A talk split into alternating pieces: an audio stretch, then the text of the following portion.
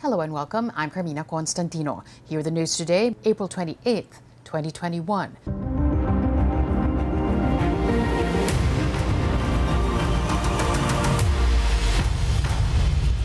Metro Manila mayors in favor of an extension of the modified lockdown, but with more flexibility.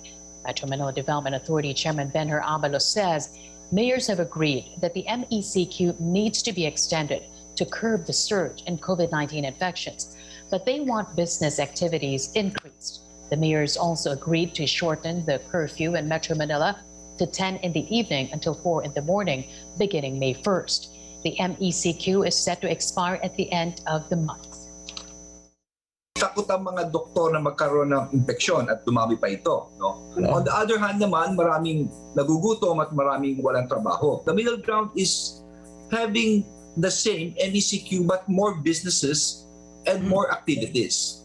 So under this uh, what we could call as MECQ Flex, at least yung border controls ng uh, Rizal, Bulacan, Laguna, Cavite, nandiyan pa rin. Hindi na hindi hindi hindi kagad tayo magtitransition ma- na mabilis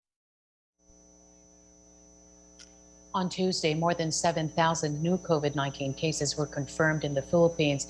That brings the total number of active cases to over 71,000. But health officials note 22 laboratories did not submit their data. 63 new deaths and over 10,000 recoveries were also recorded. The country's COVID 19 treatment chief is backing the recommendation of some Metro Manila mayors to extend the MECQ in the National Capital Region and its surrounding areas. Health Undersecretary Leopoldo Vega says the country needs to preserve the little gains made in terms of healthcare capacity first before easing the restrictions. If you take a look at the uh, number of cases, there might be a decrease and even a plateauing, but we have to make sure that uh, we have to be ready for anything that will uh, that will come. The gains that we have came in later, about the the, the fourth or or the uh, third and the fourth and the fifth week. So it's much better that uh, we um, we have this kind of uh, of uh, status right now The Philippine government will temporarily ban the entry of all travelers from India. This, as the second most populous nation in the world struggles to contain a spike in COVID 19 cases. That travel ban will take effect from April 29th until May 14th. Yung mga restrictions po para sa mga iba pang biyahero na galing sa mga ibang bansa na meron na rin pong um, variant na galing po sa India ay pwede pong ma-impose uh, ng uh, Office of the President upon the joint recommendation po ng Department of Health at ng Department of Foreign Affairs.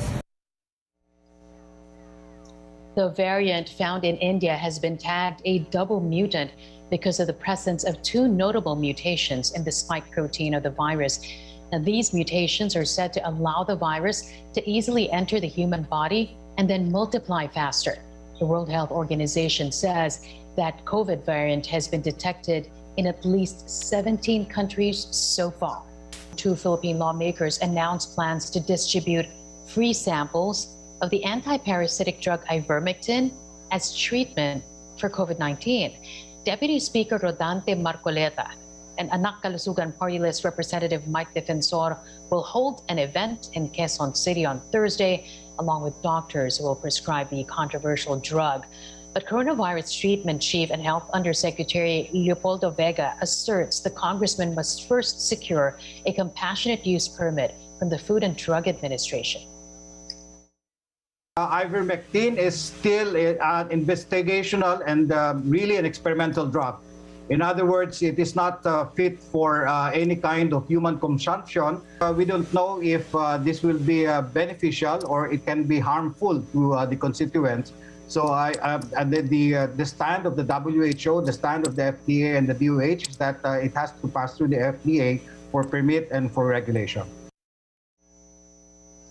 Ivermectin is only approved for use on animals in the Philippines, but the FDA earlier granted special permits to several hospitals to use it for their COVID 19 patients.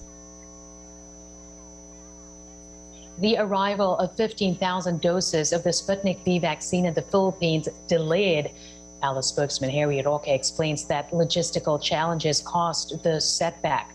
The Russian made vaccines were supposed to be delivered today. There are reports the delivery could still take place over the weekend. Brazil's health regulator Anvisa rejects the importation of the Sputnik V vaccine. The health body voted against the drug after technical staff cited a lack of information guaranteeing its safety and efficacy. A crucial issue for the agency is the presence of replicating adenoviruses in the vaccine, which it calls a serious breach. But the Russian Direct Investment Fund, which markets Sputnik V abroad, rejects those comments it cites the regulatory approval it has already received in 61 countries. Brazil's vaccination program is being plagued by delays and procurement failures, while its national healthcare system is on the brink of collapse. The U.S. eases its mask guidelines for Americans outdoors. The U.S. Centers for Disease Control and Prevention says fully vaccinated people can now dine without masks outdoors or at outdoor restaurants with others from multiple households. They can also attend small outdoor gatherings with a mixture of fully vaccinated and unvaccinated people.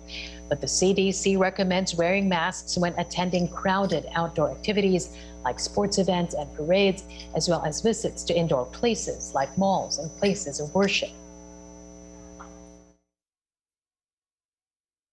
Generally, for vaccinated people, outdoor activities without a mask are safe.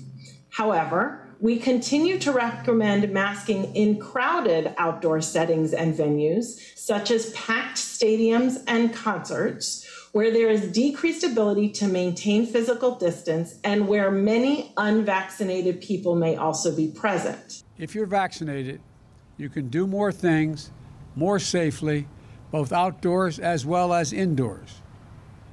For, so, for those who haven't gotten their vaccination yet, especially if you're younger or think you don't need it, this is another great reason to go get vaccinated. Now. Now.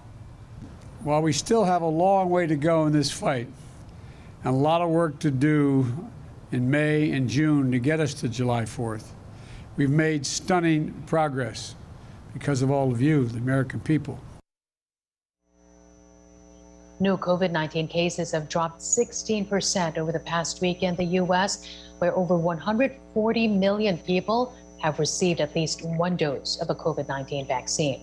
That's the biggest percentage drop in weekly new cases since February, according to Reuters. An opportunity of the century. That's how European Commission President Ursula von der Leyen described the European Union's 750 billion euro or $906 billion plan to rebuild a greener and more digital mm-hmm. economy post pandemic. The EU scheme requires governments to spend 37% of the money they get on reducing carbon dioxide emissions in their economies and 20% on digitalizing them. We want to build a green Europe which protects our climate and our environment and which creates sustainable jobs. We want to invest in a digital Europe, innovative and competitive in global markets. And we want a resilient Europe, which is better prepared to face future crises. The Commission will ensure that these plans reflect our high level of ambition.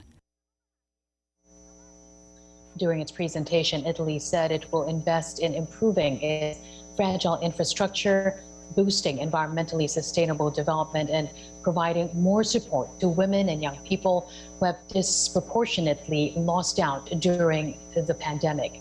France and Germany, meanwhile, laid out plans for billions in spending to fight climate change and boost the use of digital technology across their economies. And that's your flash briefing. For more updates, log on to news.abs-cbn.com.